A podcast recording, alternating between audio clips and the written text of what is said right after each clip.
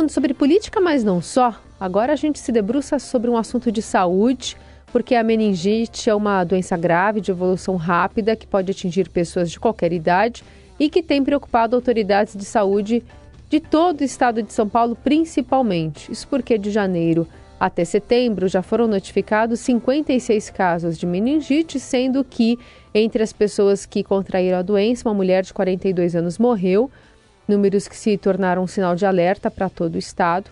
A gente conversa sobre esse assunto com o professor sênior da Faculdade de Medicina da USP, Marcos Boulos. Obrigada por estar aqui mais uma vez, professor. Bom dia. Bom dia, Carol. Prazer meu. Aliás, São Paulo registrou nas últimas segunda e terça agora, dessa semana, mais dois casos de meningite, com um deles resultando em óbito, né? um homem de 22 anos. Queria entender, apesar da capital paulista viver esse surto aí localizado em algumas regiões, como Vila Formosa e Aricanduva, esses registros são mesmo isolados, como tem dito a prefeitura? Veja, Carol, no, nós tivemos já uma grande epidemia de meningite no passado, é, que foi disseminada no, na cidade de São Paulo principalmente.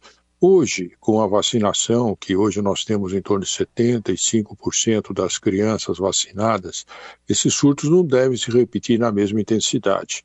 Geralmente são focos isolados.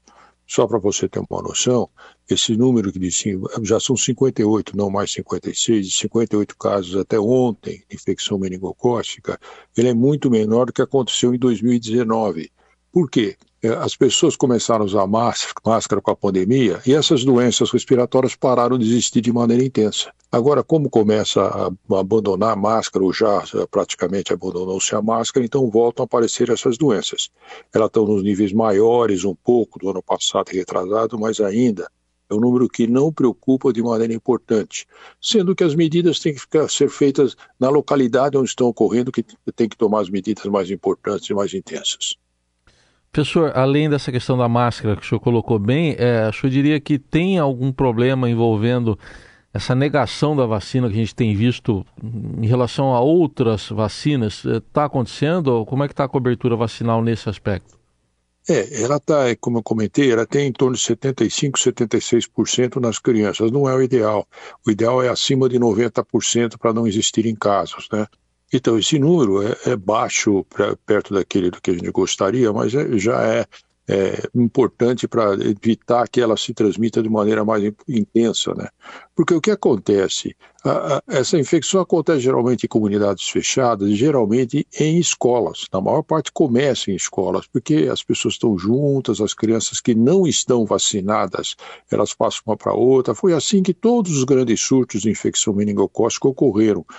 E é, hoje, como você tem um nível de vacinação menor, hoje já existe vacinação, não existia ano passado, essas epidemias não, ficam casos isolados nas escolas. E os contactantes dessas pessoas, dessas crianças, na maior parte das vezes, os pais, mães, irmãos, ou alguém que fica junto com essas crianças.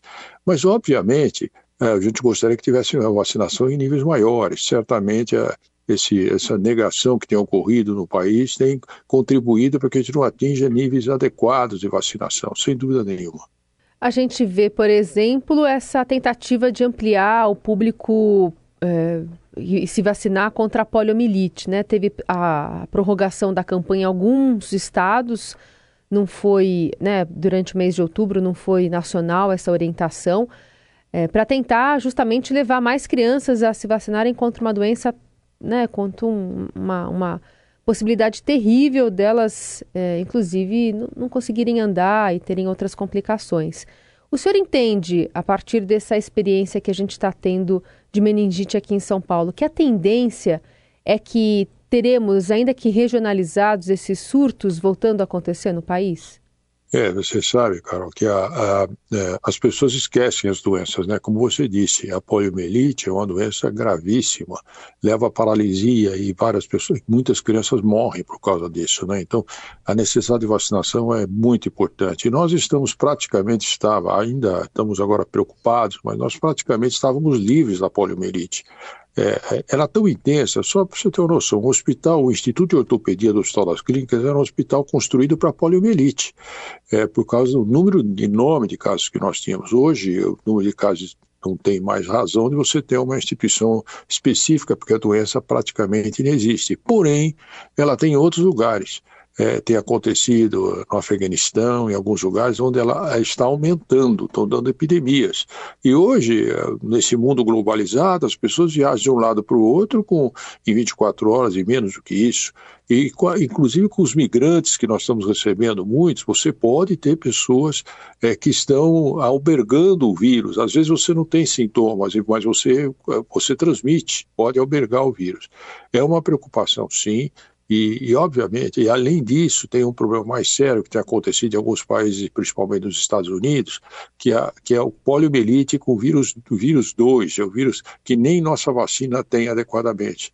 Então, nós vamos ter níveis vacinais intensos para evitar que aqui, quando chega mais próximo de nós, onde nós temos um contato maior, a chance de aparecer é muito maior. É, tem, tem preocupado sim essa, esse adiamento da campanha de vacinação, porque nós estamos, é, e temos é, notificados de maneira importante, mas não, não, nós não temos tido mais eco da, da nossos apelos para vacinar as crianças. Quando o senhor fala desse, desse tipo 2 da polio, é, a, imagino que a, a, produção de uma vacina que também abrace essa, essa variação esteja em andamento. O Brasil está correndo atrás disso também? É, você tem vacina já que, que como tem, você tem as famosas, tem a Sabin, que é a nossa gotinha, tem a Salk, que é injetável, que é mais usada em outros, alguns outros lugares. Uhum. Essa, essa obtém, já tem o ah, vírus entendi. Mas, mas precisa, é, claramente, nós vamos desenvolver é, vacinas ou é, alguém no mundo deve estar desenvolvendo, porque como você tem uma, uma, uma expansão internacional, quando você tem essas doenças, elas são extremamente contagiosas, os, os laboratórios que são privados, que são os que mais é, pro, conseguem produzir essas vacinas, têm interesse, porque isso gera recursos, né? Então, é, é, certamente nós teremos uh, novas vacinas em pouco tempo. Não sei se conseguiremos ter a vacina tão confortável como a Sabin, né, que é três gotinhas e acabou, é. né? Mas nem assim a gente consegue hoje uma, que as crianças vão vacinar, mesmo que sem a picadinha. Mas é necessário sim que nós tenhamos outras alternativas vacinais. Nem, nem com o apelo do Zé Gotinha a gente está conseguindo, infelizmente, né? Mas é, o senhor falou aí do, do, do, uso de máscara, professor, né, em relação à meningite, a outras doenças. É, o senhor diria que é, essa questão de tirar a máscara agora praticamente está liberada em tudo, né? Até no transporte não precisa mais usar máscara. É, é acabou sendo prejudicial? O senhor recomendaria? Deve-se deve continuar usando máscara, principalmente em locais fechados? Veja, a, a, máscara, ela, claro que ela veio junto com o Covid para nós. Nós não, nunca tivemos hábitos de usar máscara como os, alguns países orientais, que todo inverno usa máscara.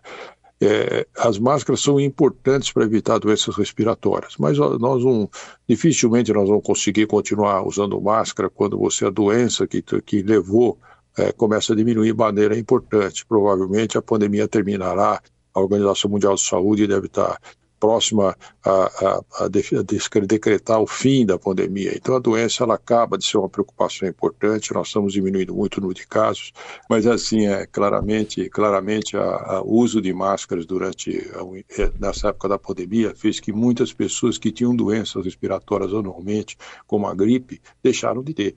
Era importante mesmo, sabe? Eu acho que vários de nós eh, provavelmente no inverno usaremos máscara, como fazem os países orientais, porque várias, é, as doenças respiratórias diminuíram de maneira intensa, não só a Covid, né?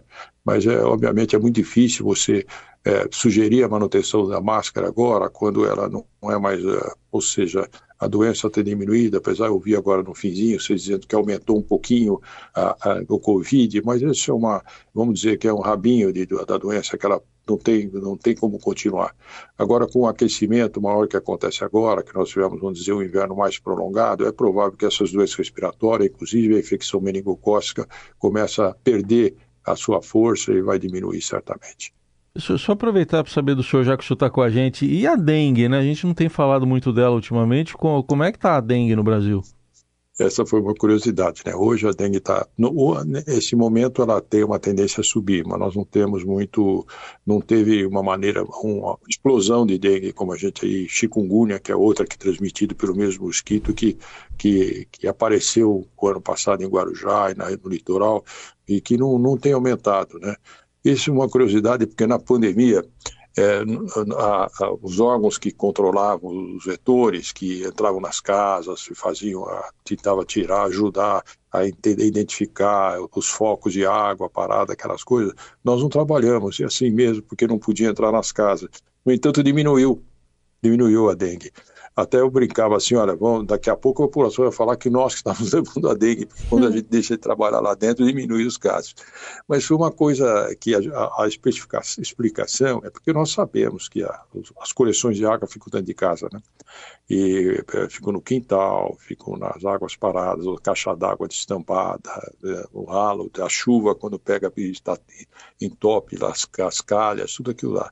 No entanto, provavelmente as pessoas em casa cuidaram mais de sua casa, porque eles, muitas pessoas ficaram dentro de casa e você teve a diminuição da dengue mesmo durante a pandemia.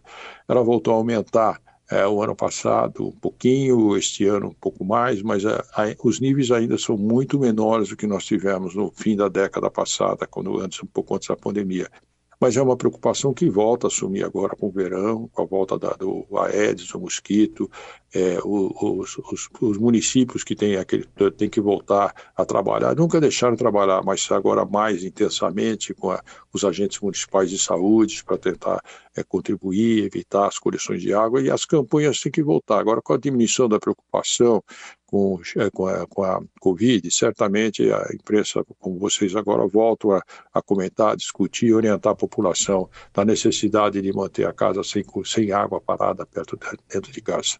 Muito bem, esse é o Dr. Marcos Boulos, professor da Faculdade de Medicina da USP, dando esse panorama não só sobre a meningite, né, mas também de outras doenças que estão circulando no Brasil, especialmente aqui no estado de São Paulo. Doutor, muito obrigada mais uma vez. É um prazer falar com vocês. Um bom dia a todos.